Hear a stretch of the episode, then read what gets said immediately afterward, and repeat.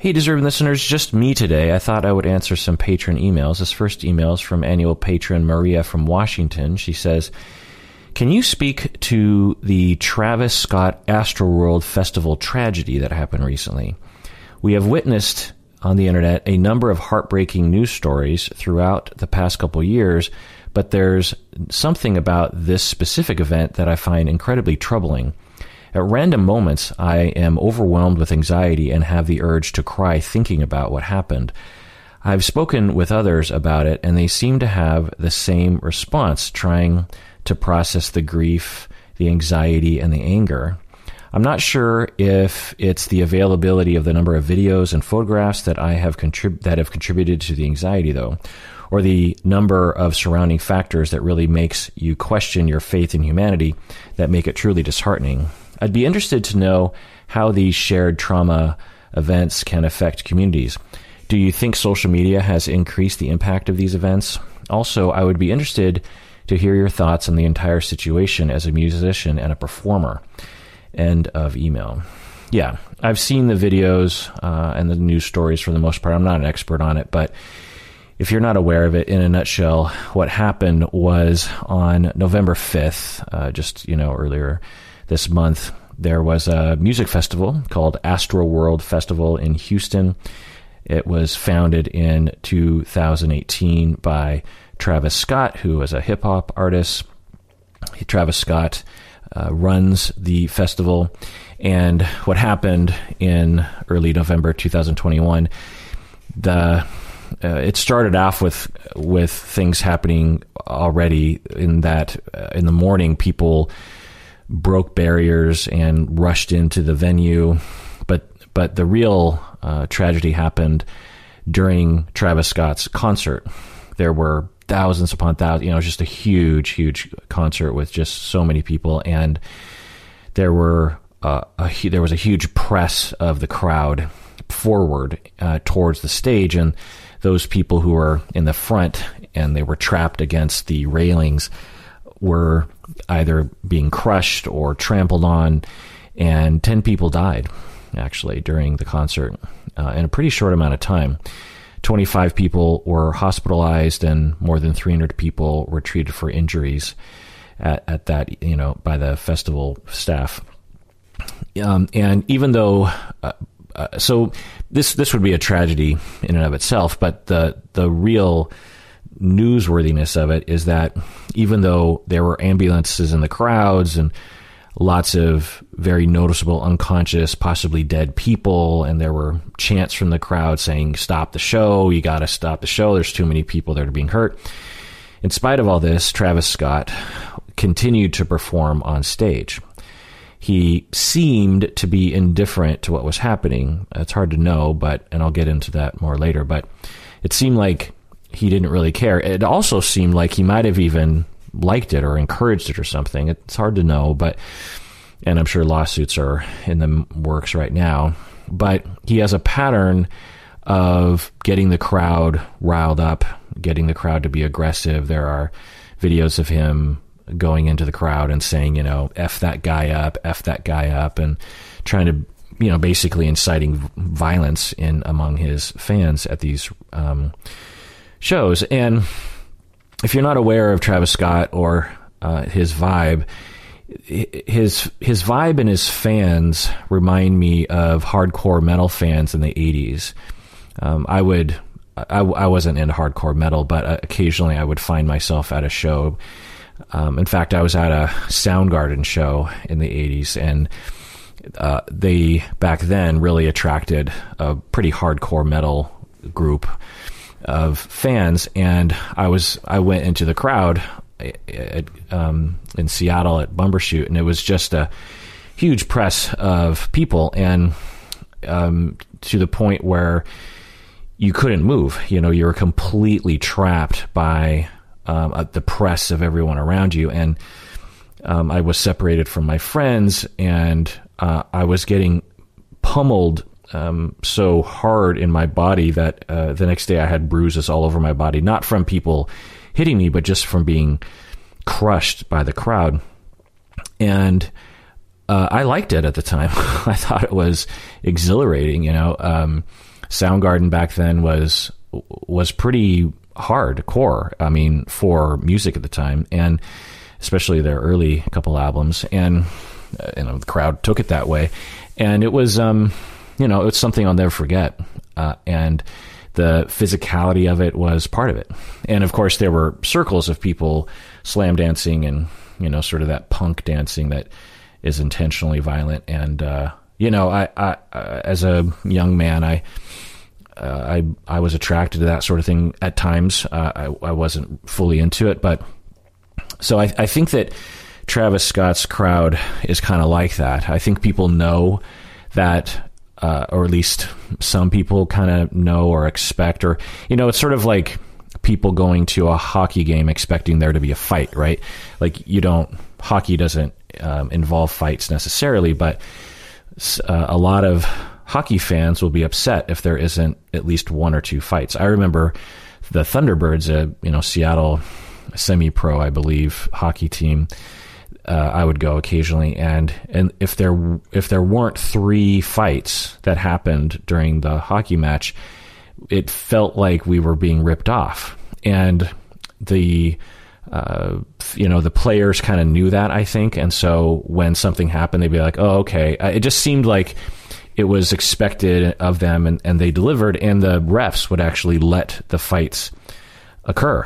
You know i, I, I you would watch the refs and sometimes they would step in and other times they just sort of let the fight play itself out and so i think that what happened at the festival was a, a sort of confluence of a lot of things travis scott and his vibe uh, what the fans were kind of hoping for, what they were kind of expecting, um, and of course, other things that I'll get into in a second. But um, so at the time, of course, everyone has their phone out because the crowd is mostly young people, and you know, at least I don't know, a third of the crowd is filming, you know, throughout the evening, and and as people are being crushed, there are people filming people being crushed and dying, and there are people being crushed and filming themselves being crushed under you know, piles of people. And because uh, it wasn't just being crushed up against the railing, it was uh, people piling up on top of each other and suffocating under,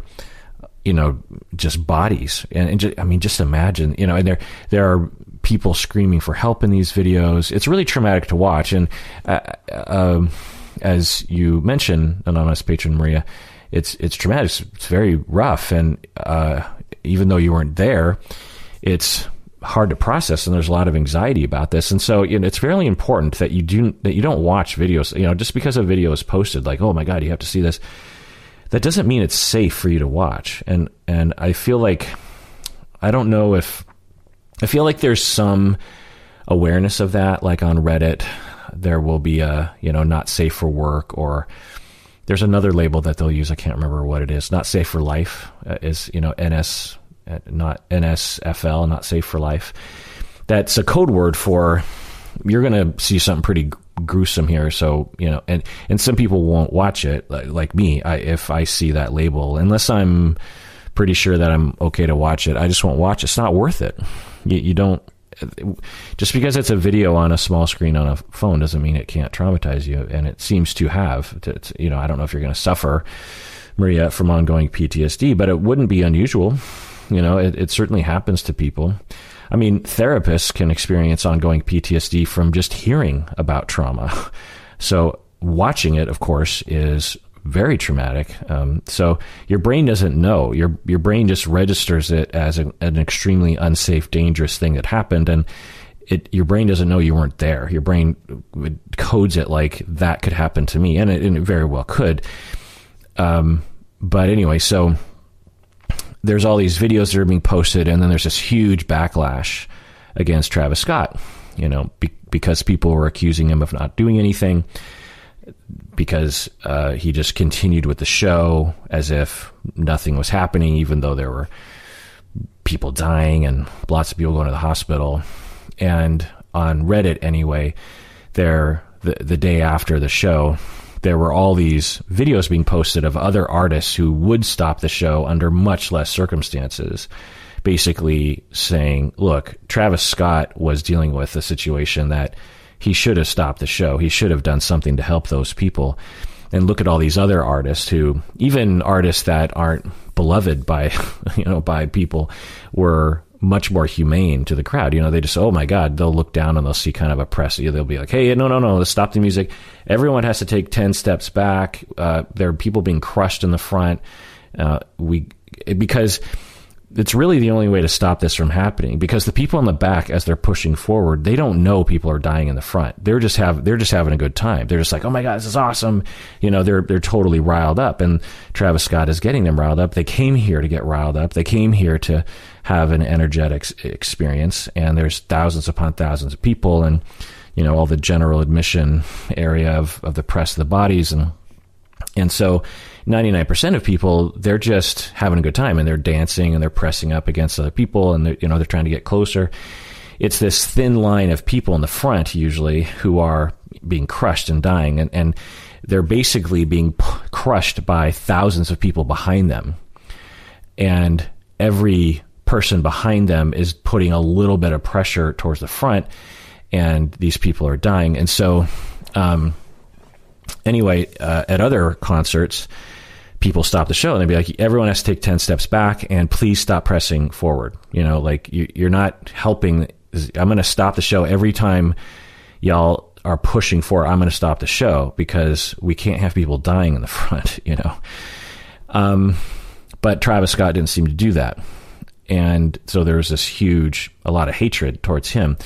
And then a lot of, um, you know, questions about like who the humanity of Travis Scott and the humanity of even some of the people at the show. Like, how could you stand by and just watch this happen, kind of a thing? And then Travis Scott posted this weird apology video that I watched that I don't know. It hard to know what's going on in his head, but the the apology video just it was it came across as pretty odd to me. Then there were accusations that the staff and the venue were negligent and to blame, at least partially, for the deaths. So, as I said, over the, next months or years, there will be a lot, lot of investigations, maybe documentaries, uh, journalist investigations, uh, court hearings, and we'll, I guess, get a better picture as to what the legality of this is. But the question is, you know, is he to blame? Is Travis Scott to blame? It's hard to know. He he's in charge, or he's. It's hard to know how much of the of the event he's in charge of. Right? He he's a founder, and I think he's a part owner at least. But you know, a lot of these artists they they hire venue and festival people who do all that for him. You know, uh, because he probably doesn't know a lot about staff and security and railings and you know medical services you know. So who knows? Uh, but the question is is is he blame? Like i said it'll probably be determined over time. The other question is is did he know? Because i think a lot of people are assuming that he knew that people were dying because of his concert and he just did nothing about it it's possible that he did know but it's possible that he didn't know. You know, it, it's possible that, and, and maybe y'all know more details than I do about it that, that point towards guilt. But from what I've seen in the news reports and, you know, the various different accounts, uh, you know, as a concert goer myself, um, you know, injuries happen. Like at the Soundgarden concert in the 80s, I'm quite positive people were injured at that show. Bloody noses, broken bones. I mean, it, it was probable. But as a audience member, I just was like, well, don't be in the mosh pit. like, if you don't want to get hurt, you know, don't come in. If you don't want to get hot, don't go in the kitchen, kind of thing. And uh, so if I and I did get hurt, like I said, I was I was bruised all over. Incidentally, I had this like stocking cap on, and my nether regions were being crushed. You know, when you're being crushed by every direction, there are some parts of your body that are a little bit more sensitive than others. let's just say. So I, I had to stuff my stocking cap down my pants as a as a cushion, if you will. Um, so you know, at any point, I could have you know pushed my way out, but I didn't. You know, and and I knew I was being slightly injured, and if I got elbowed in the face, I, I would have been like, well, what am I doing here? So. I'm guessing now. I'm not saying that the people who died are to blame at all. I'm not saying they should have known better. It, was completely not their fault, obviously. Um, so that's what I'm saying. But what I'm saying is that uh, injuries at aggressive music concerts, which I would term Travis Scott to be, are commonplace. And so, as a um, he's probably Travis Scott has he's probably had hundreds, if not thousands, of shows where there were um, injuries happening from aggressive crowd members, and so I, I guess that to be true. And then at this concert, he probably just saw maybe a little bit more of that. The other thing to consider, and you asked me this, Marie, as a you know Maria as a performer myself, you know I've obviously never um, been a performer at where there's thousands of people in the audience, but um, I will say that when you're on stage and performing, there's so many things that you're focusing on and concentrating on that it's really hard to register anything outside of your performance uh, I, have been to shows, I've played shows where there were violent people in the audience, and I had really no awareness of them until later people would show me videos you know be like check out this dude in the front row of your show. He's like elbowing people. And you know the guy was right in front of me as i'm playing but i i they're concentrating on so many other things and the lights as well. You know it's just hard to to register that and of course if you're in the audience, it's right there in front of you. You see it. But so I'm not saying Travis Scott is to blame. I'm just saying there's questions, you know, and, and from the video, and especially if you've never been to a show like this, it just looks absurd, right? You're just like, how in the world do you not start stop a show when there when there are people being hurt? And and what I'd say is, if every show stopped when someone got hurt, no show would get past ten minutes because you know, especially show you know, you go to a like a Duran Duran show, the people aren't being hurt. You know, I think I think of Duran Duran because Stacy and I went to see Duran Duran like ten years ago, and it was all old people like us sitting in our seats and singing along to Rio. Um, there, but uh, other kinds of shows that um, young people go to, and certain kinds of artists, um, you know, it's real commonplace. So. Uh, I'm not saying that's right, and I'm not saying that's good.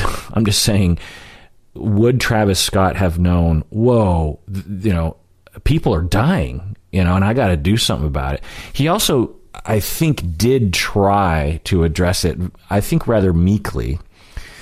The other accusation I think that people would have is that Travis Scott might have even kind of liked it because he, he has a dark tone to his artistry. And even if someone did die, I, I wouldn't be surprised if he if he was like, well, maybe I can use this somehow for my artistry and my notoriety, and it'll become part of my dark um, vibe. And again, this reminds me of metal, hardcore metal in the, in the '80s. That uh, I don't know of any specific instance, but I wouldn't be surprised if there were hardcore metal artists. Of course, not all of them, but some minority who would have slightly reveled in the fact that someone died at their concert. Not not that they wanted people to die psychopathically, but that you know if an accident occurs, it just sort of adds to their to their vibe that they like to get out there, right?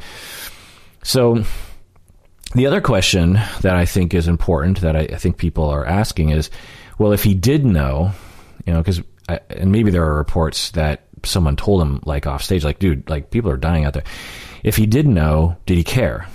Did, did, did he care that people? Well, it's, it's hard to say.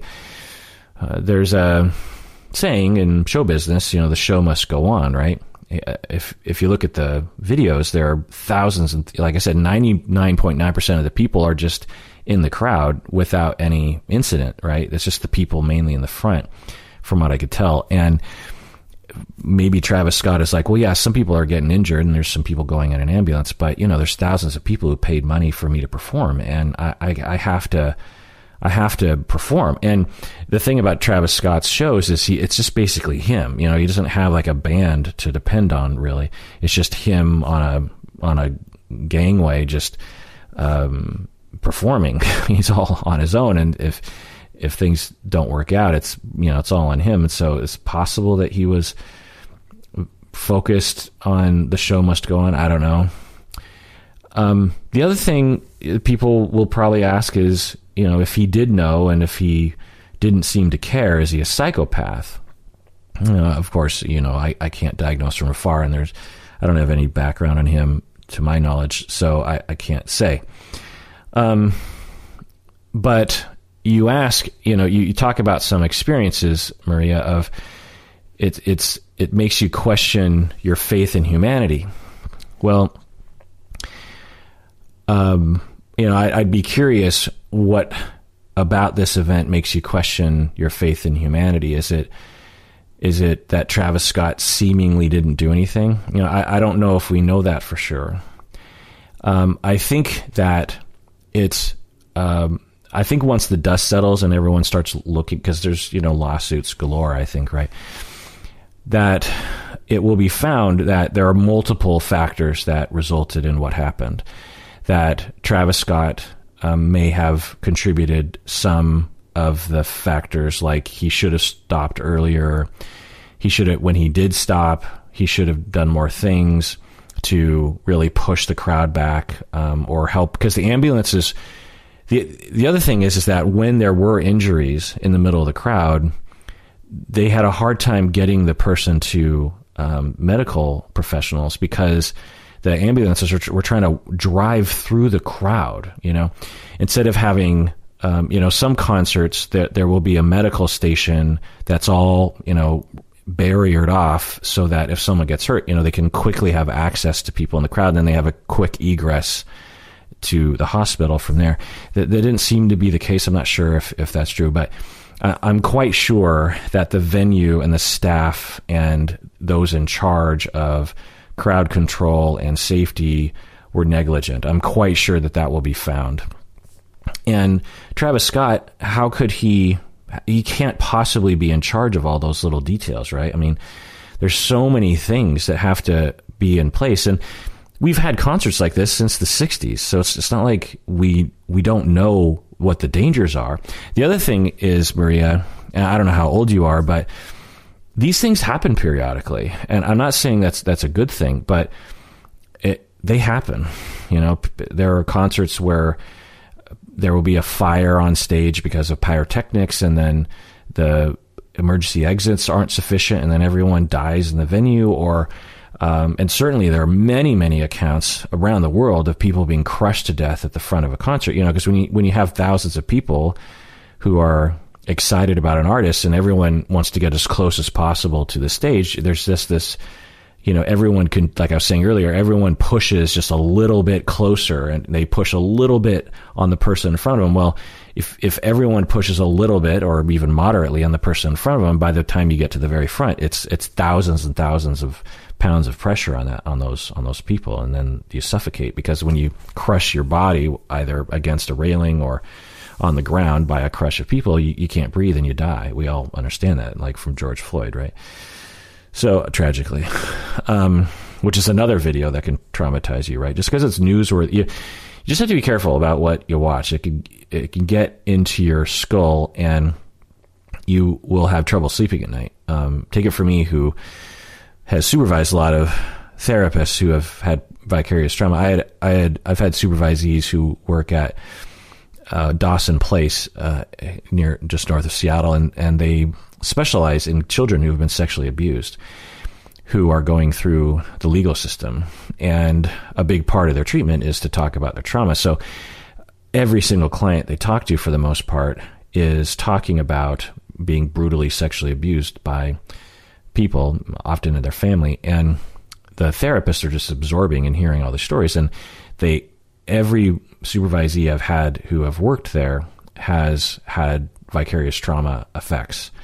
Demoralization, massive depression sometimes, obviously PTSD, uh, burnout, empathy, fatigue, compassion fatigue. So, Um, anyway, um, but yeah, faith in humanity. That's that's quite a it's quite a thing, right? And and and that's why we word it that way. Faith. You know, do we have evidence that humans are good? Do we have ev- evidence that people are evil? Uh, you know, there's debate, right? It's so that's why we have to have faith. We have to believe in our fellow humans, and this event might challenge that. I, I, again, I it doesn't do that to me.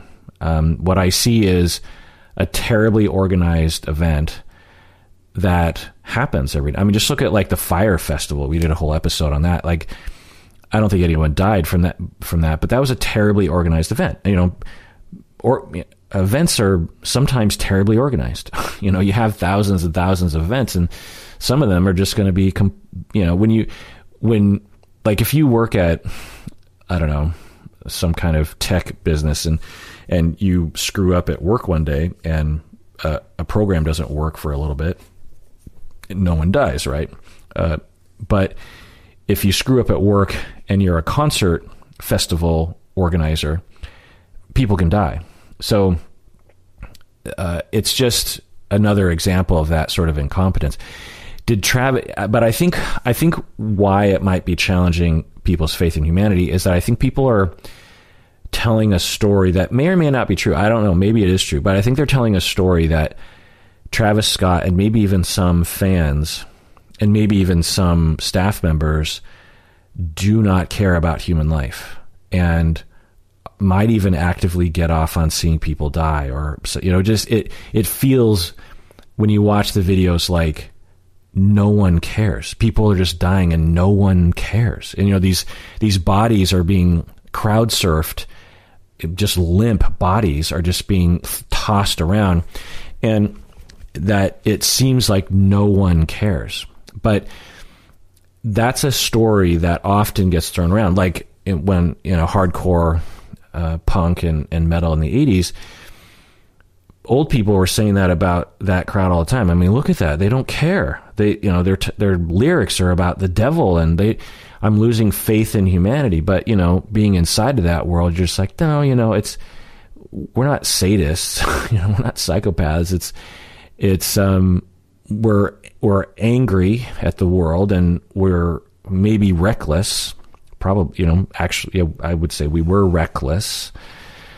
We were young and stupid, um, for sure, and didn't understand the consequences of what was happening. We were trying to have an experience. Um, you know, were we sadists? No. Were we psychopaths? No. Did we have no um, uh, compassion for humans? No, we had compassion. Um, was our compassion kind of limited? Maybe being young and stupid, like I said. So I don't have a I don't have a reduction in my faith in humanity after watching all those videos, honestly. But you know, everyone's going to have their own take. And then you said, be interested to know how these shared trauma traumas can affect communities. Um, well, yeah, these happen periodically uh, in various communities where something will happen like this. You know, mass shootings, the the mass shooting at the concert in Vegas, the mass shooting in um, in France, I believe it was, at the um, Eagles of Death Metal concert. Um, you know, the, these are you know obviously traumatic events that happens at, at, that happen at concerts, but then there's traumatic events that happen. You know, 9/11 was a traumatic event that happened for a lot of us, and um, it's um, uh, what do I say about it? Um, I don't know. It's it's probably too much to say, other than it's a thing, and even though you weren't there, you can be impacted by it, and you need to pay attention to your needs and grieve and process your traumas as if you were there, you know. Then you ask, Maria, do you think social media has increased the impact of these events? Yeah, absolutely. I mean, the fact that someone is being crushed under, you know, a bunch of bodies and they're filming themselves being crushed and they're screaming for help and and they don't I mean, that's an inside view to the trauma that you would not have had without uh, social media and and I also without everyone having a video camera in their pocket. Um, a lot of the other events that I uh, was talking about earlier, you know, people didn't have video cameras in their pocket and they couldn't post it places. So it's um, it absolutely changes h- how things are processed. Um, on one hand, there's a pro to having our current technology and culture in that if you just heard about this, you'd be like, oh, there was this hip hop artist that had this, you know, concert and 10 people died.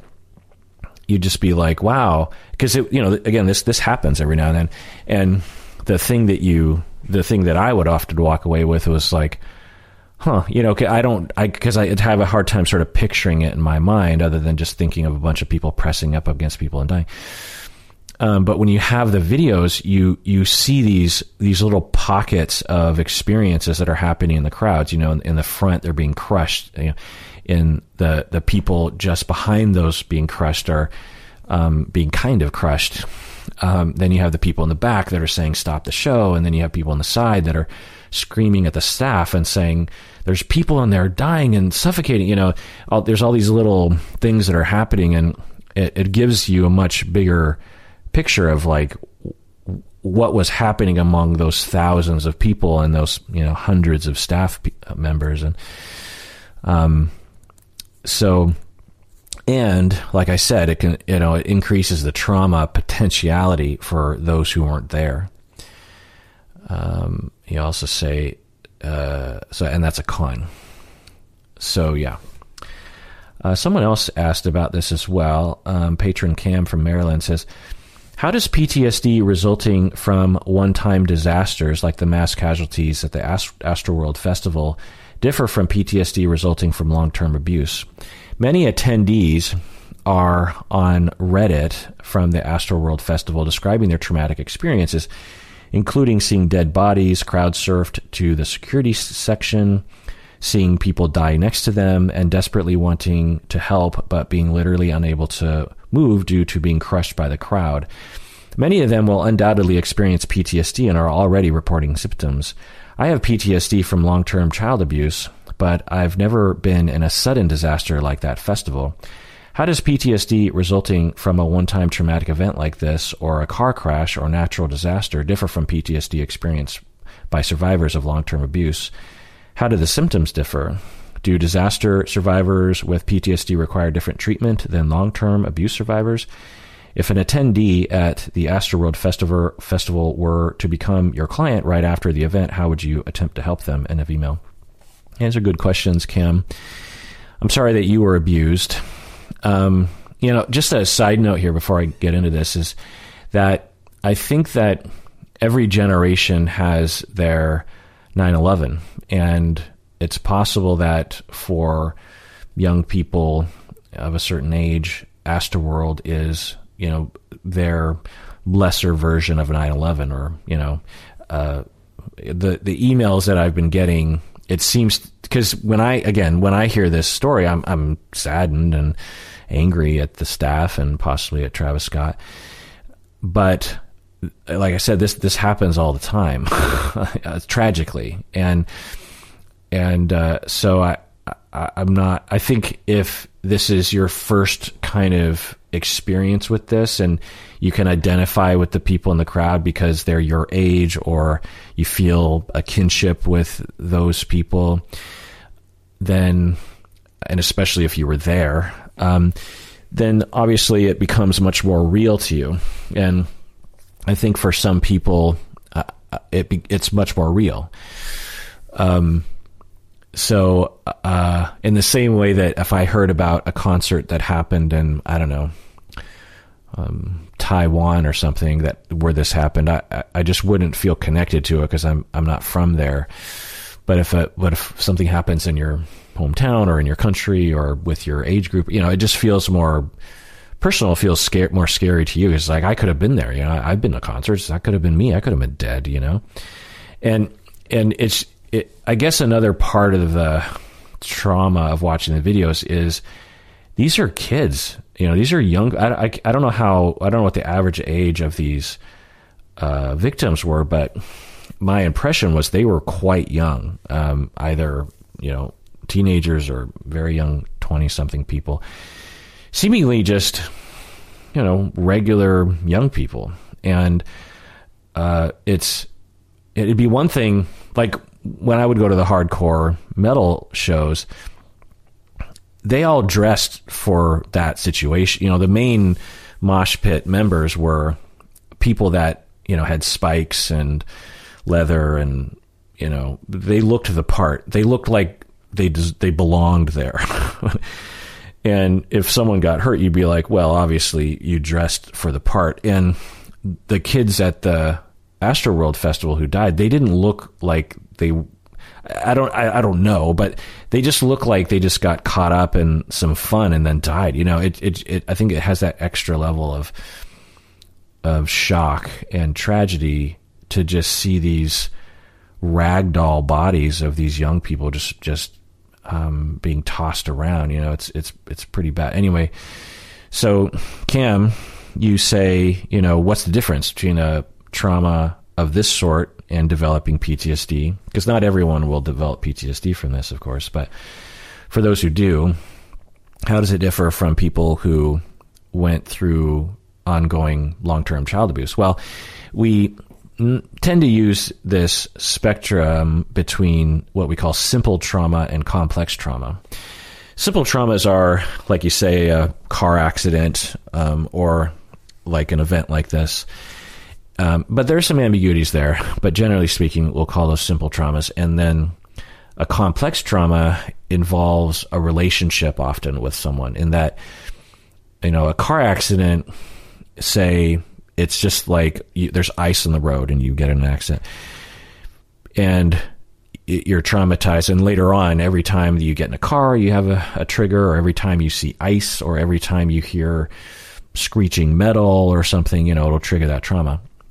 Well, with uh, abuse from your family member or someone close to you, the associations you have with the trauma, especially and, and the ongoing nature of it, the associations you have with the the trauma itself have to do with people close to you, people who are supposed to love you, and people maybe even that you love and depend on. So what this does is it you know, it's one thing to be afraid of cars. It's another thing to be afraid of loved ones. It's another thing to, it's another thing to be afraid of close relationships, right? So that's why it becomes complex because it involves our, you know, you don't, if you get in a car crash, you could, if you really put your mind to it, never get in another car again. You could take the bus, you could walk, you could take a bike.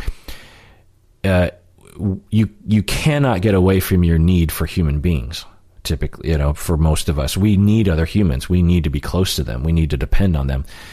And uh, that's why it becomes very complicated. The, and the ongoing nature of it, how, and the lessons that we learn. You know, if you get in a car crash and it was just a tragedy, like there was black ice, you didn't see it, and, and you got in an accident, you know, you might think, oh, I should have been more aware. But if it was just an accident, you just think, well, you know, shit happens and and there wasn't anything I could do. Whereas when you're beat from the ages of zero to 10, there's all these messages that you internalize, maybe even explicitly from the abuser, that this is all your fault, that you deserved it. And that obviously complicates the trauma because it involves who you are, your worthlessness, you know, your deserving of this. You know, when, when you get in a car crash, if, if you were raised well enough and have, uh, you know, a, a positive working model of self and other, you don't generalize it to yourself. You're just like, that was an accident. Or even if you made a mistake, you're just like, oh, I shouldn't have been driving that night. But you don't generalize it to your entire personhood, right? But when you're abused from zero to 10, you do. And they always do. It's like it was, it was because I'm a bad boy. It was because I was asking for it. It was because I'm not good enough. So that complicates the trauma. It causes um, com, you know, complex PTSD involves sometimes fe- uh, feelings of emptiness and wariness of people and deep isolation. Whereas simple traumas, not always, but simple traumas tend to involve the classic PTSD symptoms like hypervigilance and anxiety and sometimes a dampening of your emotions because you're you're frequently overwhelmed with the stress triggers that spike massive distress in your body, a fight or flight react, you know, lots of adrenaline being uh, pumped into your veins when a trigger happens. avoidance of any triggers, you know, all those classic things. But if you also feel emptiness and worthless and that you deserved it and it's all your fault and, you know, everything is your fault, obviously that's, that's much more, um, you know, often more detrimental and it complicates the treatment because as a human being, you know, me, they have to trust me. People have to trust me in order for me to help them. And if they have been harmed by people that they were supposed to trust, then it's going to be harder for them to trust me. And my relationship with them will trigger them, right? They will tend to distort or transfer onto me things that happened in the past and, and feel like I'm harming them when I'm not. You know, in, other kinds of complications. Whereas if it was just a car accident, they, they won't have that with me. And so you ask, Cam, you know, what's the difference in the treatment? Well, with complex PTSD, there has to be a lot of attention and time spent on relationship safety. Whereas if someone came to me with trauma, having, for example, with the Astroworld, if someone generally speaking hadn't been traumatized or didn't have any PTSD until that event, and then after that event they had um, trauma, I wouldn't need them to have a strong relationship with me. I, I, would need them to have a good enough relationship with me because that's a huge uh, part of the outcomes of therapy. And obviously, things go better if a client believes that they're safe and that they can talk to me. But but I've treated people with simple PTSD in five sessions. Um, I can I can take them, you know, into my office, assess them, and they'll they'll have full blown PTSD, like moderate to severe symptoms. And within five sessions, and I've done this before, um, with exposure therapy, prolonged exposure, and other kinds of um, trauma therapy techniques that I use. Within five sessions, they have no symptoms, and we check in months later, and they they continue to have no symptoms. You know, simple PTSD can not always be treated very quickly. Complex PTSD takes years, and one could argue if you were abused from zero to 10, you're never getting rid of the symptoms fully. You're only learning how to manage them better and lower them. So that's my answer to that question. But what I'll say overall um, about you know Travis Scott and Astrofest is we need to obviously look at these kinds of events and have regulations in place and have maybe even um, government officials who oversee these things and make sure that um, because you know other thing I'll say as a performer is that um, the safety of the artist and the audience is it's almost like in our society we just don't really care about concert goers or something we're just like, well, you know, they're all like crazy idiots anyway. You know, this just feels like there's this lackadaisical attitude towards concerts because, including the artists, you know, I've been on stage where I have been electrocuted by the venue's um, microphone system and their their you know there's a there's a ton of electricity on a stage. You know, you've got so much uh, electricity, and there's a lot of potential for a short or some kind of crossed wire or something, and it happens. You know, people die uh, on stage sometimes because the venue didn't know how to wire a system. You know, there's a whole way of making sure that everything is grounded well, and and there's no uh, or there's limited pot. The other thing I'll say is that let me, let me tell you, as a performer, um, especially when I was performing all the time, I learned that I needed to bring my own uh, pop screen for the microphone. So if if you see a microphone on stage, it's typically a, a Shure SM50, 58, I believe. Um, there's a standard stage mic that almost every venue uses. Sometimes it's a Neumann. Anyway, point is, is that, you know, you just think of that common microphone that you'll see on stage. And uh, if it's a wired, you know, because sometimes they were wireless, but if it's a wired microphone, when I'm holding my guitar, because you know there's a certain amount of I don't I don't I'm not an electrician, but um, if I if because I I'm when you when you on stage and you're singing, especially in a rock band, you have to shove your mouth on into the microphone. You can't sing you know an inch away from the microphone you have to be you have to be basically kissing the microphone the entire time you're performing because if you don't do that you can't hear yourself from the monitors. Your you know it, your your voice just gets lost in the mix, and so, um, and a lot of you know artists do this at you know these sort of um, low budget venues, and so I would be playing my guitar and touching my guitar strings while also touching the microphone with my with my lips, and almost all the time I was getting shocked continuously, and so what I learned over time, a little shocks, not anything that would, I mean, but, you know, not pleasant, right? Imagine being constantly tased essentially in your, on your lips, on your lips too. You know, it's not like on your arm where you could, like your lips are pretty sensitive and you're singing, you're trying to sing. So I, I would bring, um, those, those pop screens, you know, that little like foam cover that goes over the microphone. I would bring that because it would insulate me from the microphone. Okay. But it, but I would have to remind myself if I'm touching my guitar, do not touch the microphone at the same time, because the electricity would go through my torso, and you know, and I just dealt with it because as an as an artist, often you're just happy to be performing, right? And you can't yell at the venue because they'll never have you back. So you just have to like adjust to the fact that you're being electrocuted all the time. This was uh, most of the time. I was being electrocuted most of the time on these stages around Seattle. so that just gives you a clue, just one data point on how little these venues are being regulated, how little safety is actually happening and uh, accounted for. And like I said, I think it's because our society and um, these venues, they just don't care.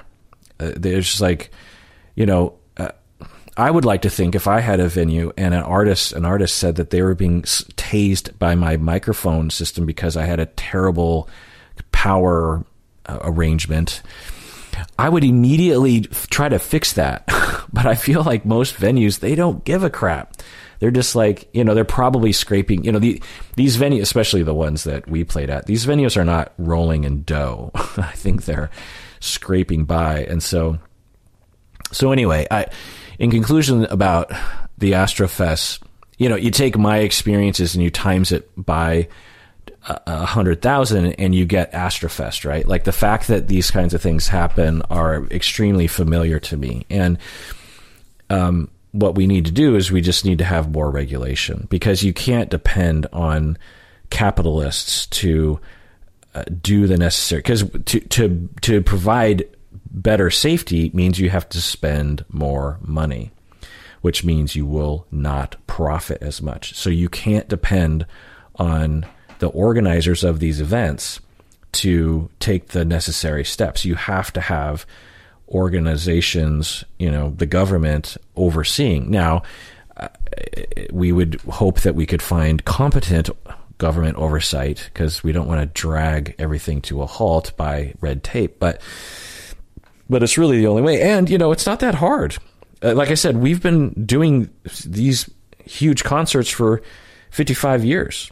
Um, there's no reason why a concert in the United States today should have these sorts of things. In fact, I, and I, am not an expert on it, but I, I seem to remember there are engineering solutions to this. Like instead of just having a railing in the front, you know, typically there's just this metal bar in the front you actually make it so it's it's a ramp so that as people push people spill over the ramp and then you can get those people out people won't get crushed as easily right um, or you you know I, I don't know there are other ways of because you can't de- you can't depend on a crowd not to act like a crowd in fact i would use my experiences in mosh pits as a, a way of teaching systems theory that you know uh, we tend to think of ourselves as these individuals, right? That that every, that our lives and our motivations and our behavior are dictated by our motivation, our individual choices. But when we zoom out, we see that that's not true. When you look at your attitudes politically, socially, you're probably a product of those around you. If you were raised somewhere else, it's possible you would have drastically different points of view, especially if you're in another part of the world. You might even have a different view of what humans are to begin with. obviously religion and politics and all that kind of stuff would would vary. And so, are is it us that make the choice about who we are and what we believe, or is it a product of our society? Obviously, it's a combination of both. But the point is, is that when there are social forces, humans have no control over their behavior. You know, you you look at certain things that are happening in the world, you're just like, what's happening? You know, flat earthers, this kind of these are effects of the system. You know, people don't wake up in the morning and say like, I'm going to be a flat earther. They don't just invent that. You know, it emerges. It's an emerging property of a of a system.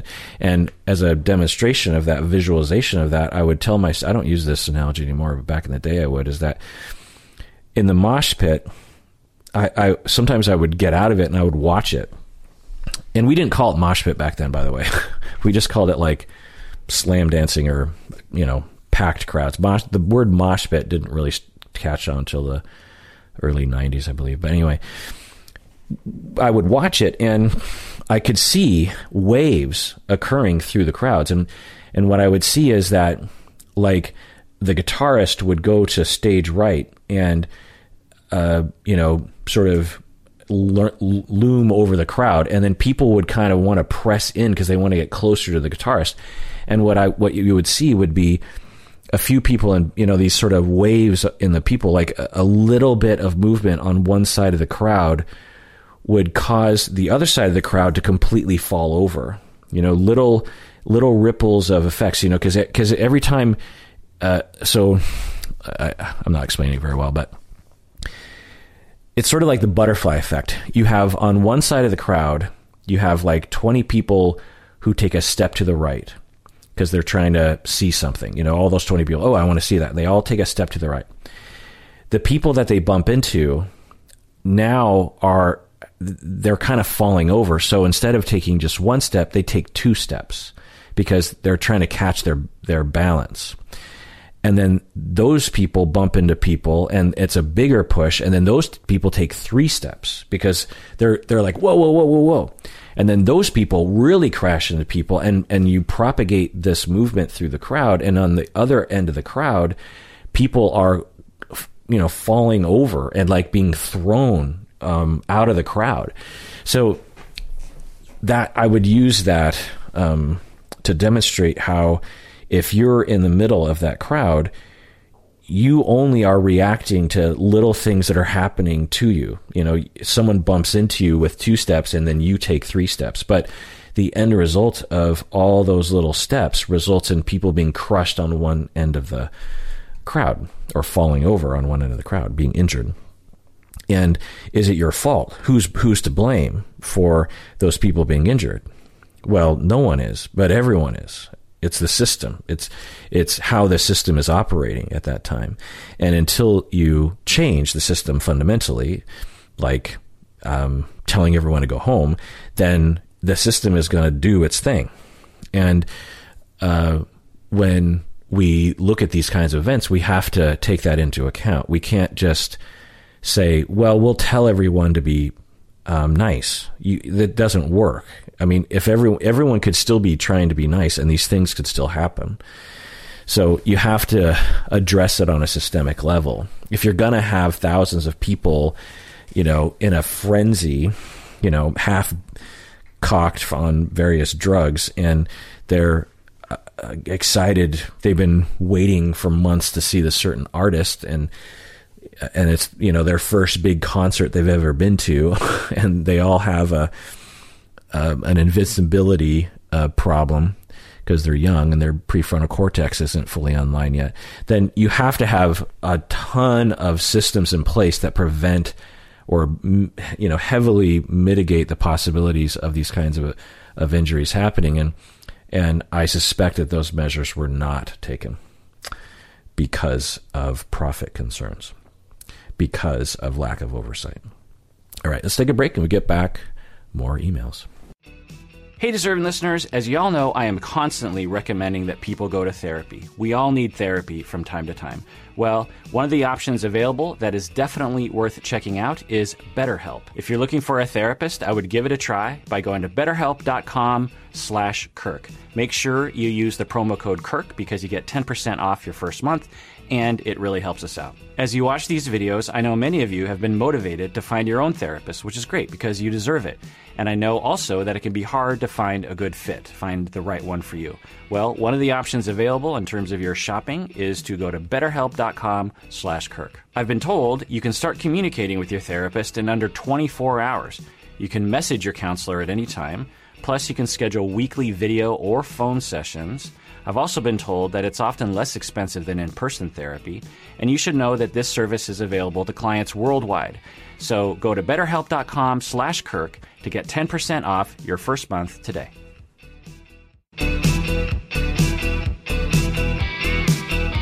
All right, we're back from the break. So, this email from Anonymous Patron has to do with gaslighting. And they wrote in and said, A few years back, I was in a relationship that felt like gaslighting, but listening to your episodes on gaslighting, I'm not sure if it was gaslighting. This person would repeatedly accuse me of being angry with them when I was not. This occurred very often, not just in the context of arguments, but also seemingly out of nowhere. If I indicated otherwise, they would accuse me of gaslighting them. This was someone who frequently was angry with themselves. Oh, sorry. This was someone who was frequently angry themselves in a way that others would pick up on as extreme to the situation. Additionally, I often observed them misperceiving others as being angry. If I told them that I was overwhelmed, scared, or suffering because of their treatment of me, they would tell me that they thought I was exaggerating, being melodramatic, making excuses, or punishing them, and that I needed to put more focus on controlling my own anger and meeting their needs. I did not perceive them as doing it for for the purpose of messing with me, though. I think they might have actually perceived things the way they described. Years later, I've only recently started recovering my ability to trust my own internal sense of my emotional state with the help of my therapist and other supportive relationships. Is this gaslighting? End of email. Well, first of all, I'm really sorry you went through this. It was a massive abusive relationship that you went through, and it, it has ongoing negative effects uh, as a result. And I'm also glad that you're in therapy and you have supportive people around you and you are recovering from that abusive relationship. It can take years to recover from such a thing, and I'm glad that you're doing that. Um, and so, good for you. Uh, the other thing I'll say is that the uh, whenever I hear people accusing each other of gaslighting, I find that it is I've never heard someone use gaslighting in a constructive sense. I've never heard someone say, You're gaslighting me, and have the other person say, Oh, really? Oh, I'm sorry. Like, I've never heard that. The other thing I'll say is I never heard anyone accuse anyone of gaslighting until two years ago ish, maybe three or four years ago. Before that, I only heard the term gaslighting in the domestic violence, intimate partner violence literature and treatment facilities and professionals. You know, it was one of the effects uh, or one of the tactics of, and one of the effects of uh, abusive relationships. And to hear lay people using the term in a really uh, flippant way, I found it's just distasteful to me because it discounts people that have actually been through it. Um, but anonymous patron, I would say, and I'll get into it. You were gaslit, but I, I need to. So, I've been on quite a journey with the word gaslighting. Let me summarize. Uh, at first, I only used it in the context of clinical literature or discussions, and I never heard it amongst the lay public for decades, by the way. Then all of a sudden, I start hearing people using it in a very flippant way, and I thought, why are you using? Where did you even hear that term? Because it's such a, it's kind of an obscure abuse term, uh, a term in the abusive uh, field and domestic violence field, and so I was like, what's going on? Then I started really hearing it a lot, and I thought, no, no, no, people, stop using that word. You're you're not using it. You know, let me uh, describe the way I've I've I've taken some time to figure out what definition I think they're operating from in the lay public. Generally speaking, people are using the word gaslighting to um, uh, refer to like, hey, you're gaslighting me, meaning that you know you're a bad guy but you keep trying to make it seem like I'm the bad guy.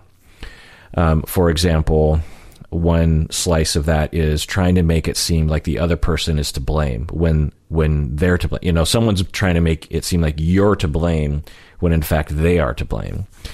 Or telling another person how they feel or what they think. You know, like, for example, you keep telling me that I was rejecting you, but I wasn't. And you know that. You're gaslighting me.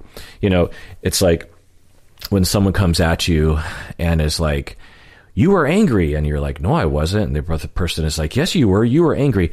And in this situation, both people will say the other person is gaslighting. So let's break this down because this is a very common scenario I see in the lay public. So I go to, you know, Bob, for example. Well, Berto. I get in more fights with Berto. so I go to Berto, and he has been grumpy with me. And I say, "Hey, you're in a bad mood. You've been grumpy with me. I think you're you're you know angry at me for something." And Berto says, I'm not angry at you. What are you talking about? I'm totally fine. You're the one that's being angry. And I'll be like, no, you, you know, I say to Berto, you're in a bad mood. You're in a bad mood. You need to admit that. And Berto says, no, I'm not. You're the one in a bad mood. Like, I, was in a good mood. Now you're yelling at me for no reason. So I would say to Berto, you're gaslighting me because you're angry, but you're act, but you're telling me you're not. That's gaslighting. That's not actually gaslighting. That's lying. We have words for that. It's called lying. Why? Why do you need to use this, the word gaslighting? You know, or you're deceiving me, or you're trying to trick me. We have words for it. We learned them in grade school. We don't have to use a clinical term wrongly in the situation. Conversely, he would also say that I'm gaslighting him. So he would say, You're gaslighting me because you're trying to tell me how I feel when I don't feel that way. So we just throw this word around when uh, now, in situations where people are using the word gaslighting, it could be a severe situation. You know, someone could be genuinely trying to trick you by saying you're angry when you're really not, and they're doing it on purpose, and that's upsetting and it's bothersome and it could be abusive, but it's not strictly the definition of gaslighting. You know, gas gaslighting is to go. So I'll get to the definition in a second, but the the third uh, the way I think people are using it is denying something that's obvious. You know, like uh, it's obvious that you're attracted to that person, and the person's like, "No, I'm not attracted," and you're just like, "It's so obvious. I can see it on your face. You're gaslighting me." Okay, so that's the way people are using it. But the the definition in literature. And this is my compilation of various different definitions, but this is how it's been used: is it's almost always in the midst of a abusive relationship, in a partner violence relationship, high control relationship, where one partner is, um, you know, for years controlling and maybe violent with, but at the very least, very coercive, very controlling, and scary and intimidating. And a part of that uh, campaign of control and intimidation is to go on a campaign to purposely manipulate the victim by psychological means to get them to lack confidence in their own memory, perception, judgment, or sanity in general, meaning that the the perpetrator goes on a campaign to get the victim to question their judgment not only in specific instances but in general. Because if you can get the victim to question their judgment then you have greater control because you can define the landscape. You control the narrative as the abuser. If the victim doesn't believe they can determine reality, then the perpetrator can define reality for the victim and thus have even more control over the victim. You know, for example, if you're an abusive person, you're psychopathic and sadistic, or you just believe you're entitled to that kind of control, then you you know, it benefits you to be able to control the victim's mind such that when the victim says, Hey, you're abusing me, you can say, No, no, you're abusing me and turn it around on them. Okay. So that's the strict definition. But over time, I have expanded this definition to two other situations that I that I feel are worth it. One is what you're talking about, which I've actually just now, you know, as I was preparing for this um, response, I typed out a new de- a new uh, uh, delineation of the definition. Um, that one I'm going to call purposeful gaslighting, and the other one I'm going to call non-purposeful gaslighting. In that you can, you know, the what I described just now was purposeful. Someone is psychopathic, sadistic, entitled, whatever. They purposely go on a campaign to get you to question your reality by, um, you know, messing with your head essentially, and uh, controlling you, and maybe even beating you if you disagree with them. But there, I think most situations though, there's a non-purposeful. It's a similar with um, love bombing. Love bombing, and you've heard me do deep dives on that, is often described as purposeful, but and it certainly can be, but uh, in my experience, anecdotally, most love bombing is done non-purposefully. It, it's happening, but it's the perpetrator is not consciously going on a campaign to manipulate someone through um, admiration. Uh, and gaslighting, in my experience, a good portion. I don't know anecdotally the the proportion of it, but I would say a good portion is non-purposeful. And and anonymous patient, your point, at least your uh, you know, you guessed this is what was happening you know, because one, you, you don't have time to describe to me all the little instances, but we do have an outcome that's clearly a sign of a of a of something that happened that was an ongoing effect, you know, ongoing experience of being gaslit. In that, it you you it's taken years through therapy and corrective experiences with other relationships to recover your ability to, as you say, trust your own internal sense of your own emotional state because for years in this abusive relationship, you were broken down. You know, it's one thing to be told something, right? And, and and this is why I don't like it when people use gaslighting in that flippant way because if you know you're being gaslit, you're not actually being gaslit in in all likelihood because gaslighting in the way that we use it clinically is it's done so effectively in the midst of an overall abusive relationship that the victim doesn't even know it's happening. And that's the insidious nature of, of these kinds of gaslighting experiences is that the victim literally believes that there's something wrong with their brain when there isn't anything wrong with their brain.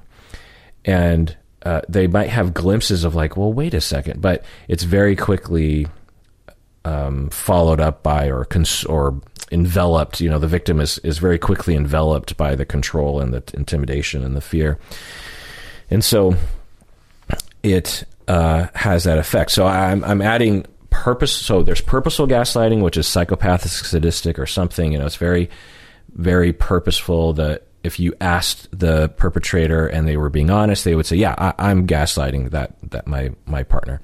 Then there's non-purposeful, and the, the cause of non-purposeful is a distortion in the perpetrator.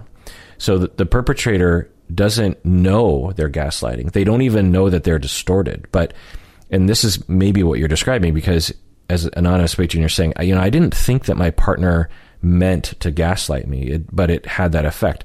They, they seemed completely convinced that I was angry all the time and that other people were angry all the time. And I think they actually believed that everyone was angry when people weren't angry. So that's not purposeful, right? That's a distortion. The person has a distorted perception of other people's emotions, often erring on the side of anger from other people when they weren't actually feeling angry. We could absolutely imagine why someone would develop such a distortion, right? Relational traumas growing up where there was hidden anger or threats of anger around every corner. And uh, or other kinds of nefarious emotions to them as they're growing up. And they feel as though other people are being angry. They feel, you know, and the word anger is kind of amorphous, right? There's a lot of different, when people say, oh, that person's angry at me, it means a lot of different things. You know, there's actual like anger where the person is hot under the collar. And then some, but some people mean, that person's angry at me meaning they're rejecting me they don't they don't like me they don't like what i'm doing they're angry at me and I don't know which one it was. I, I suspect it's probably the latter, you know, because it, sounds like your previous, your former partner was uh, really worried about abandonment and perceived uh, internal, si- perceived rejection in your tone or in your actions that wasn't there. And they framed it as you're being angry at me. Maybe even because they learned that if they accuse people of being angry, it would cause some people to be nicer to them, you know? And so they were distorted due to relational traumas and kept accusing you of being angry. And eventually it just broke you down because in this two person system, one person seemed very sure of things and you were maybe less sure, maybe based on your childhood. And so over time, you just concluded that you don't know how to judge your own emotions. And that had a gaslighting effect on you. So this is what I would call non purposeful gaslighting. And I kind of wish I could go back in time and redo all those episodes on gaslighting that I've done in the past and kind of include this because I, I, I think for and I think I did talk about this. You know, I, I would talk about how people would have gaslighting effects. And maybe I even had talked about non purposeful gaslighting, but I just, I, I, hadn't codified it the way I do now. The third, uh, uh, I don't know, type of gaslighting that I, and, and again, I don't, I don't have control over how society or, or even my field uses the word gaslighting. And, um, I don't, I don't have a tremendous need uh, to or desire to control it. I I kind of wish I could sort of control it because people have written into me and said thank you for protecting the definition of gaslighting because I was gaslit for 20 years by my ex partner and had gone through you know recovery and they talked about how I was gaslit and I it's a part of my narrative you know and a part of the meaning of my life that I went through this thing and that clinicians actually had this word for it and researchers had this word for it. And now all these people you know in the in the lay public are just throwing it around like it means nothing. It, you know what I went through was not what they're talking about you know it's like people throwing around abuse right like oh my god that person's so abusive when that person is not being abusive it it, it diminishes the experiences of people who actually have been abused it's like saying, "Oh my God, I have I, I'm so OCD because I like my desk to be orderly." It diminishes people's experience who actually suffer from OCD, right? So it's not okay, it, and uh, we're trying to protect victims' experiences and their rights and respect for what they went through.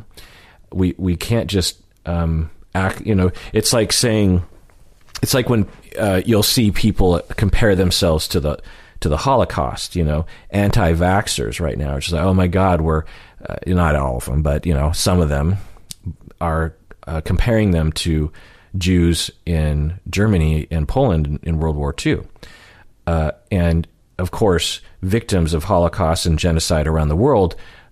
Uh, it diminishes and it hurts their feelings and they get angry about it. And they should get angry about it. It's ridiculous. You can't just compare yourself to that. It's not the same.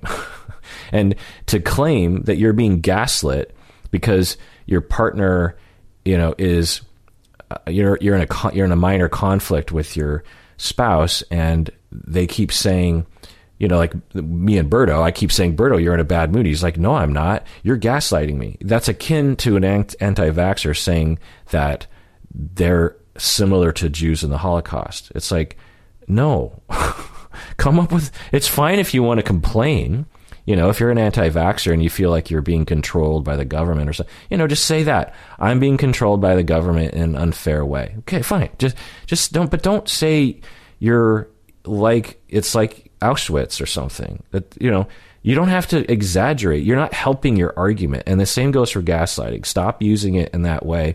But I suspect, like the word literally, our society will change, and 20 years from now gaslighting will have a whole different definition along the lines of what I think the definition is being used, and it will be codified in the you know dictionary and you know language changes, and that's fine. And maybe we'll come up with a different term in the clinical world to uh, delineate what I'm going to call actual gaslighting from uh, whatever people are using it today. But anyway, the third um, personal allowance that I'll allow for kind of because because again the original definition was that psychopathic gaslighting and i'm sort of expanding it to be non-purposeful and then i'm expanding it kind of pretty far to include this other experience that people would write in where they're being it's a non-purposeful or it's a society it's sort of like a, a systemic maybe that's what i call it systemic gaslighting.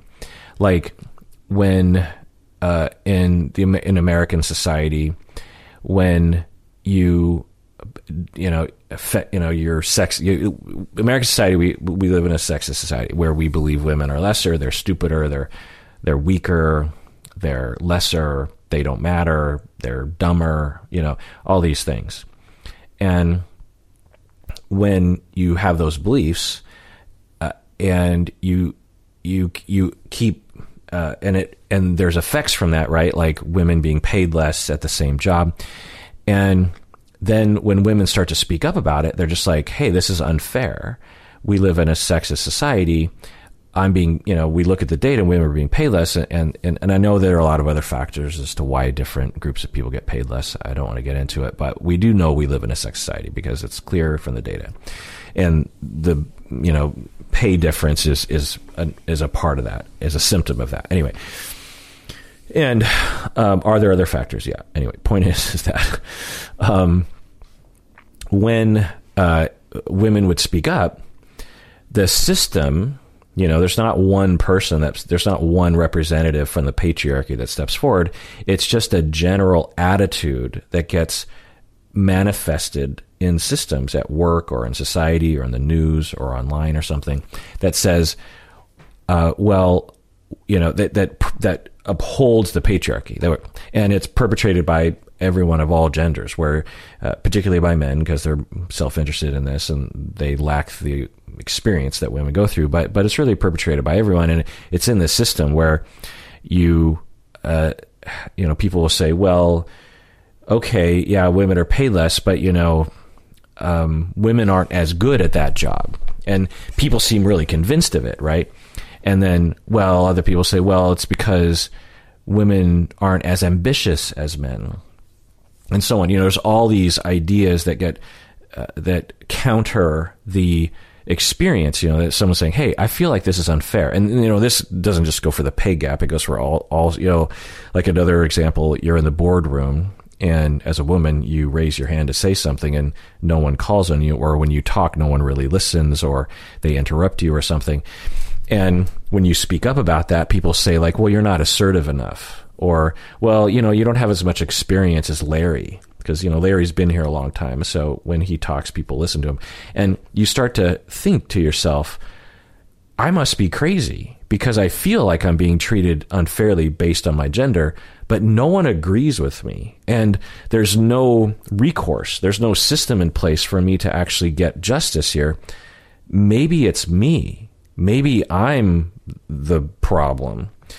And of course it can become you know even more pronounced. In this like an example that someone emailed in for one of the episodes on gaslighting was in the military that women were treated poorly and abused sexually and all sorts of other ways and were uh, when they complained the system gaslit them. It wasn't one person that stepped forward and said, ha ha ha, I'm going to gaslight these seven women who came forward but it's a system, it's a culture, it's it's little ideas and and uh, fears that the system has, the group has that uh, produces the effect of gaslighting victims to the point where they start to question their grasp on reality because they keep bumping up against this amorphous system that seems so sure of itself. And so it must be, you know, they seem, the system seems so sure of itself and it's been this way for so long.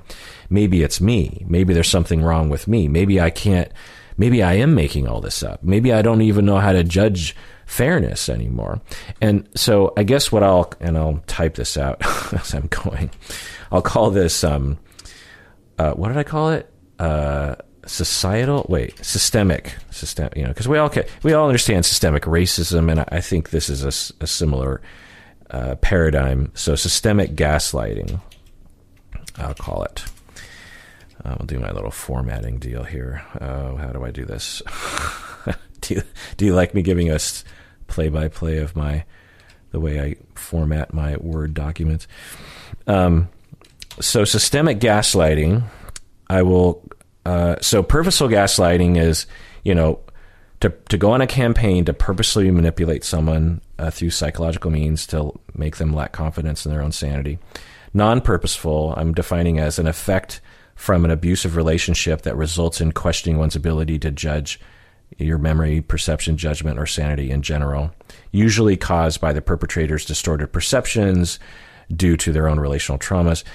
Um, systemic gaslighting, I will uh, define as an effect from uh, uh, from a from an from an unfair from an from an ongoing do you like that? I'm taking you on this journey. From an ongoing unfair system of power that uh, results in micro reactions to calls for justice that results in micro reactions micro, counter reactions how about that Mi- micro well i don't know if it's always micro counter reactions from the system counter reactions from the system to uh, counteractions to calls for justice. I'll put in parentheses. Sometimes micro. so, uh, so okay, to calls for justice that are so all consuming. I'll, I'll, I'll edit this later. So all consuming. Uh, well, so comprehensive that the victim uh, starts to question their grasp on fairness and their own victimhood. Yeah, I like that. That's fine. I mean, uh, but what I what I like that I've done in this episode is that I've delineated between purposeful, non-purposeful, and systemic. Now, the systemic gaslighting, I think, is a good term, even though it's it's non non purposeful usually, or at least it's you know for men to uphold their own power.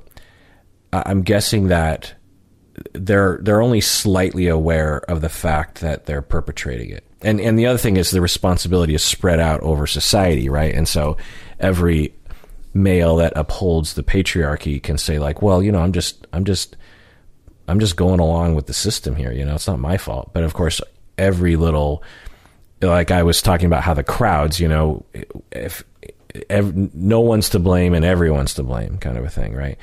So the reason why I want uh, why I would stretch the definition of gaslighting because that's not traditionally how it's used in the clinical literature to systemic gaslighting is because I think that that victimhood of systemic gaslighting is so profound that it justifies that usage in my mind. I guess that's that's what I'm also discovering as I'm talking is that if the victimhood of gaslighting genuinely and generally causes people to question their own grasp on reality, like in general, then then I think it deserves the term gaslighting. Someone just denying that they're angry when they really are, and you're just annoyed with that. I don't think that justifies it. You know, it, in the moment you're frustrated and you're angry, but did it actually? Did, did, is this person going on a campaign to to break you down and or is it having that effect are you starting to overall question your grasp on reality such that you need years of recovery if not then you're overusing the term gaslighting in my opinion now like i said um, the word literally has ch- there's all sorts of words that are changed uh, another well i won't go into there well here's one word the word queer. When I was a kid, queer just meant weird. It it didn't mean being gay. It didn't mean being um, you know LGBTQIA. It just meant strange. You know, like look at that queer car. Look at that queer tree. You know, it it that's all it meant. And and maybe in some circles it meant other things, but um, for us, we used the word queer. Uh, we even used the word gay actually to mean happy gay like in the 70s it was changing of course in certain pockets but we sang songs in you know there are christmas songs i can't remember which one but uh, there are christmas songs that we would sing in school at you know in concerts that use the word gay uh, as a word for being happy because that's that's what it used to mean uh, you know and over time uh, then when maybe in the 80s, I started hearing the word queer being used as a word for being gay, and it didn't mean being gender queer. It just meant gay. That's all it meant. Queer queer meant you're gay, and it and it meant it as an insult. Queer was very very insulting. It was you know like the N word or something, and being gay. To say someone was gay was extremely insulting, and you were not supposed to use that word. You're supposed to use the word homosexual. Then it was co opted, the word gay, and then eventually queer. And then queer was co opted not only by the, it, this is my perception of the word. I'm sure, you know, there's other historians or people who might have other perception, but this is my perception of how people in my circle, uh, ha- how the word changed over time. Then eventually queer became to include a wide variety of queer identities, what we would call queer, you know, LGBT, trans people, gender queer people. Um, so words change, and that's okay. right? But I think that there should be some discourse around some words. Like I said, I'm not in favor and never will be of people saying, "Oh my God, I'm so OCD," when they like their desk to be orderly, and that's it. They don't actually suffer from OCD. I will there I've I will and I mean someone can is free to try to convince me that that's an okay slippage of the definition but I have I'm, I, I have a hard time imagining there's a justification for that that I'll be convinced by. Similarly, gaslighting. Anyway, all right, y'all. That was a weird episode. I thought I was going to answer way more emails, but I basically just talked about Astrofest, the tragedy. It's hor- I mean, so just getting back to the Astrofest thing, I mean, I don't think I really got into it, and we might want to not listen if this is going to traumatize you, but well, I don't know if I want to get into it specifically, but I, will say that I have a mild dose of claustrophobia, and what happened there, and I've heard about it happening in other concerts. It, it's utterly terrifying to think about just being crushed and just squished into this ball, you know, and and piled on, and, you, are screaming, and you can't. It's a similar thing. I mean, I've experienced this kind of, obviously not like that, but I've, I've I have a glimpse of of that when people we you know we grew up in a time when there's a lot of dog piling is what we called it dog pile and people would just uh, jump on on top and and and there'd be this huge pile of people and people just kept jumping on and if you're on the bottom of that thing like you start to um, black out from lack of oxygen because your your body is being crushed. And we do this in football and sports and and just or just horsing around. And I remember learning the hard way that it's not a fun thing. It looks fun from the outside. It's like, oh my God, look at all those guys piling on. But at the core of that pile is someone that is very much suffering to the point where I learned this technique on how to deal with dog piling, which was never lay down. So I would always stay on all fours. If I was on the bottom and people were piling on, I always made sure that I I I stayed on all fours, like I was like a dog, you know, like I'm on my knees and my hands. Because if I could manage that, I could I could continue to breathe. so um, that tells you how often these kinds of things happened with, I guess, me and my friends growing up. That I learned a technique to stay alive as I was being crushed by bodies above me. the other thing was, is I, if I saw a dog pile forming, I quickly got out of there. You know what I mean? Like it was like get out. And the other thing I started doing was telling people not to do it. You know, I, I or it, do it for five seconds, but don't you know don't continue to pile on and lay because you know it's fine to kind of crush someone for ten seconds, but then you gotta let them breathe. You know. Anyway, so you know, just imagine what that was like for those people. That so many people died because you know of the people that were being crushed, only a minority died. Right? I mean, there were so many other people just going through traumas and and horrific experiences. And um, you know, I didn't even talk about. Uh, th- there's a a pretty um, clear video earlier in the. I talked about how the, there was a press of bodies on a barrier trying to get in, in at ten in the morning, and it's in broad daylight in Houston, and and all these young people. I mean, they look like I don't know, eighteen to twenty two ish or something, and they're all trying to. They're I think they're breaking in to the festival. I'm not quite sure. I'm not quite sure, but maybe they all had tickets and they're just desperate to get. I'm not. I'm not. I don't know. I'm sure there's a report of that, but they pushed over a chain link fence and by the press of the bodies, and a bunch of people fell over on the fence, and then and then people just started uh, rushing in, and they're and they're trampling all these people who were in that first kind of wave that fell over and then there's all these there's a few other people trying to pull people out because they're they're in such a um, you know press of people as people are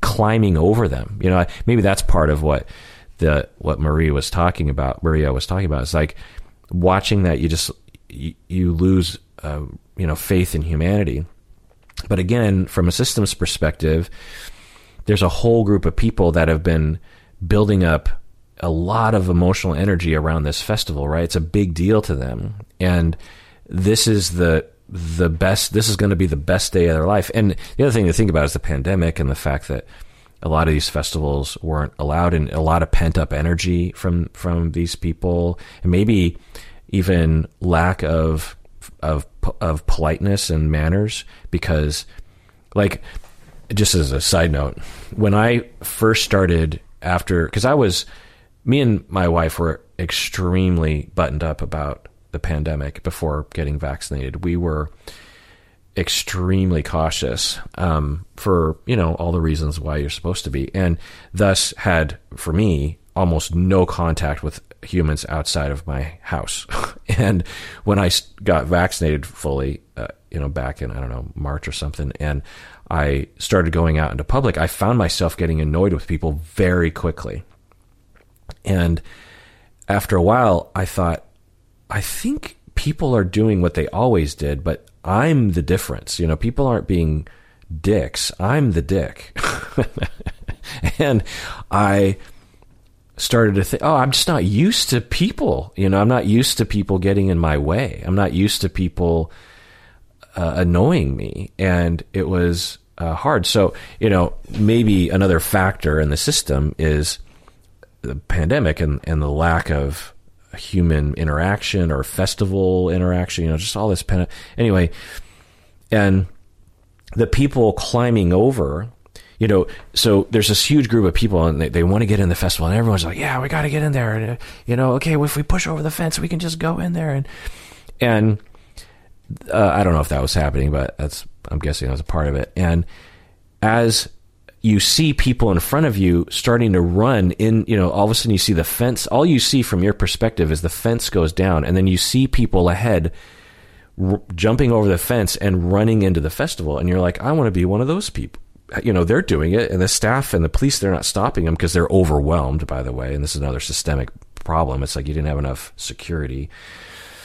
And why did you think a tiny little chain link fence was going to stop, you know, this sort of crowd. But, um, so all you see from your perspective is the fence goes down. You see all these people running. You don't see the people on the ground, really, you know. Or if you do, you're like, well, they'll they'll find, they'll get it. And you're just like, let's move. And you got people pushing behind you. So you're in this crowd of people. You're like, I want to get in there. I see other people getting in. There's people pushing me from behind and so I'm just going to go with the traffic. I'm going to, I'm moving forward, you know, uh, and I want to go forward. Oh my God, there's people on the ground, but there's people pushing me from behind. So if I want to fall down with them, then I'll stop. But if I stop, I'm going to fall. So I've got to keep going. So I'm going to clamber, clamber over these people and run into the thing.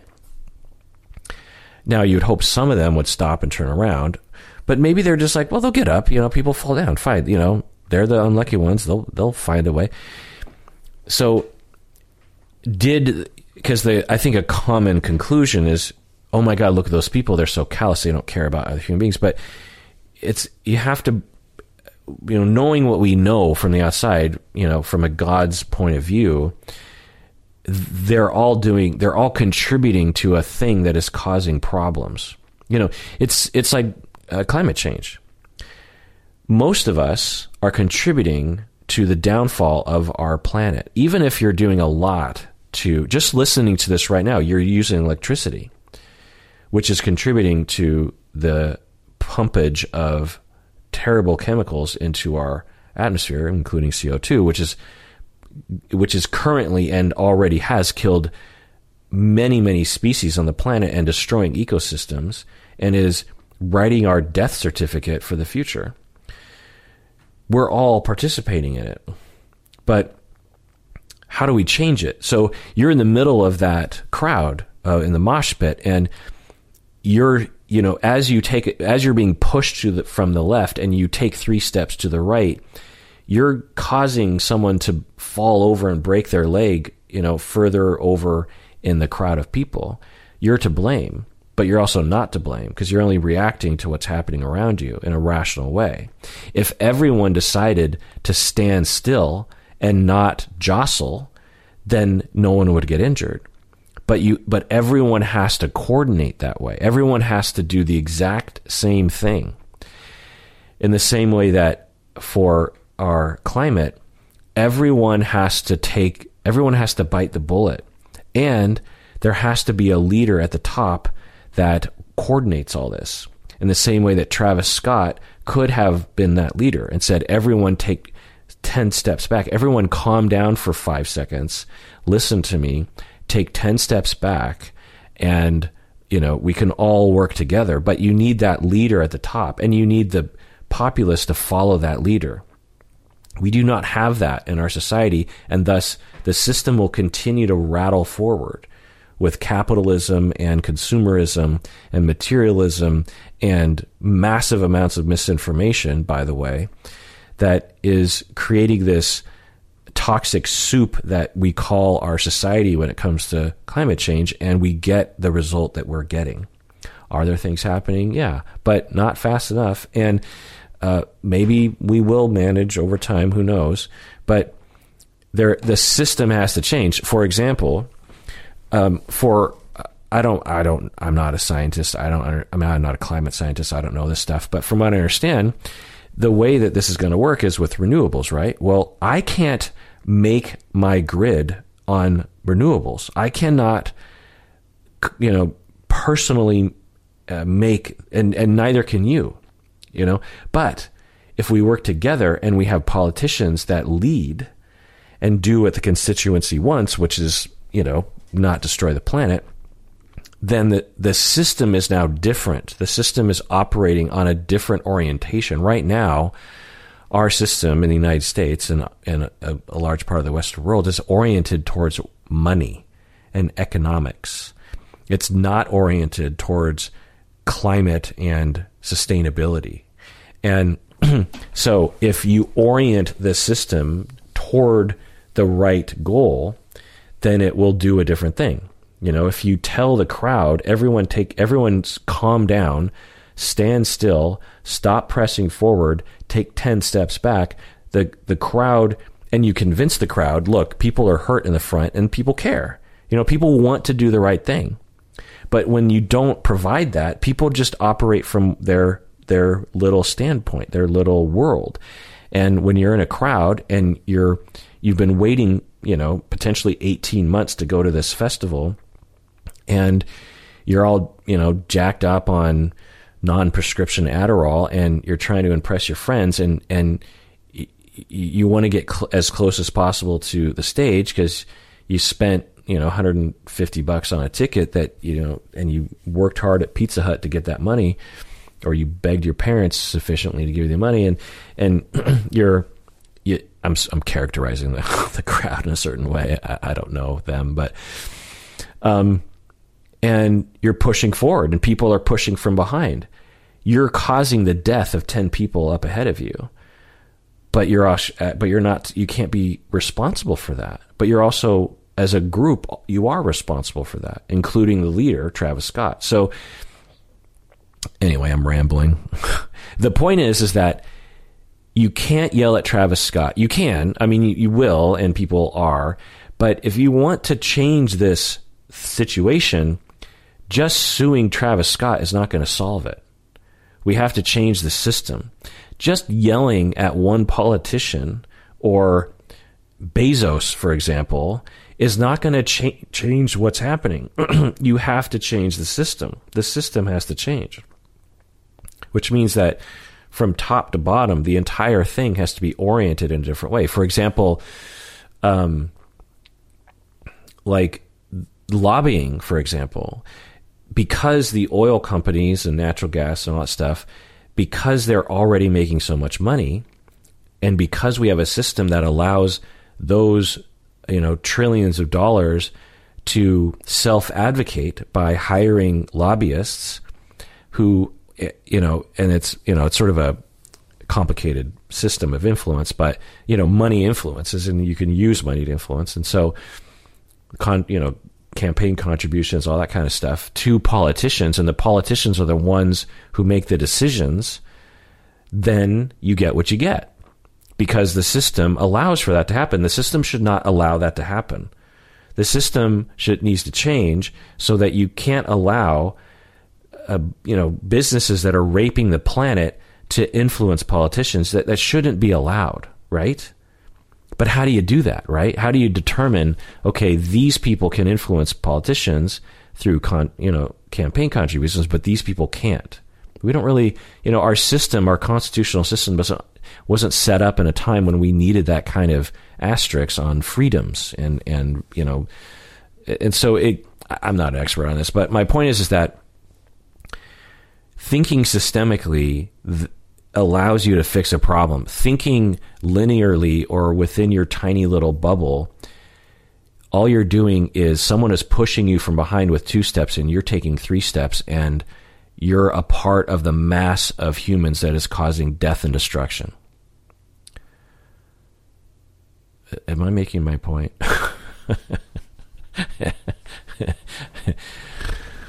uh, and you know, when you see it, it's like seeing the Matrix.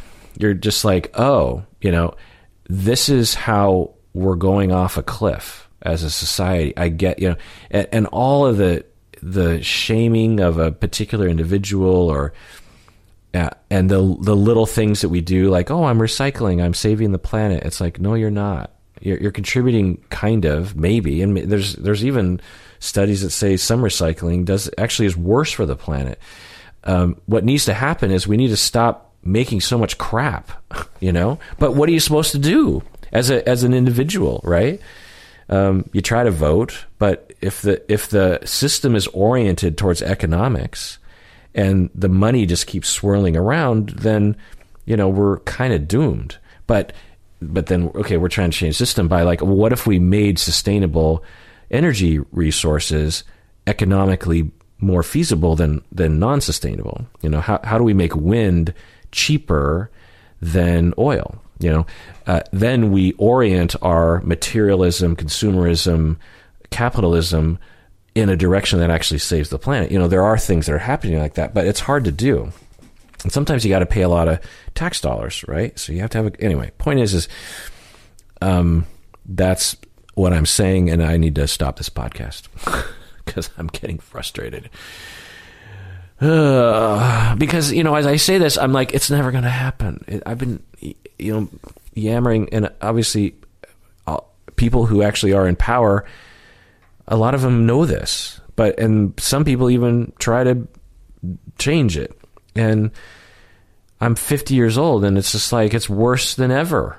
You know, we're we're more materialistic now than you know, when I was a kid, I remember there was tons of talk about how materialistic our society was becoming and compared to the 70s, you know, the the 70s compared to today, we we were like um, Mennonites in the 70s like the 70s level of materialism is nothing like it is today. It is insane the amount of materialism and the ideas have infected our in my own life. You know, like um just as an example, I have like 20 t-shirts. Why in the world do I need 20 t- well cuz you know, each t-shirt is a different color, has a different pattern, you know, has has a different like you know, stupid little uh, saying on the front or something. And, and by the way, you know, I, I guess I'm contributing to the problem because you know I have you know this podcast has merch. Uh, t-shirts aren't the problem. The problem is the system.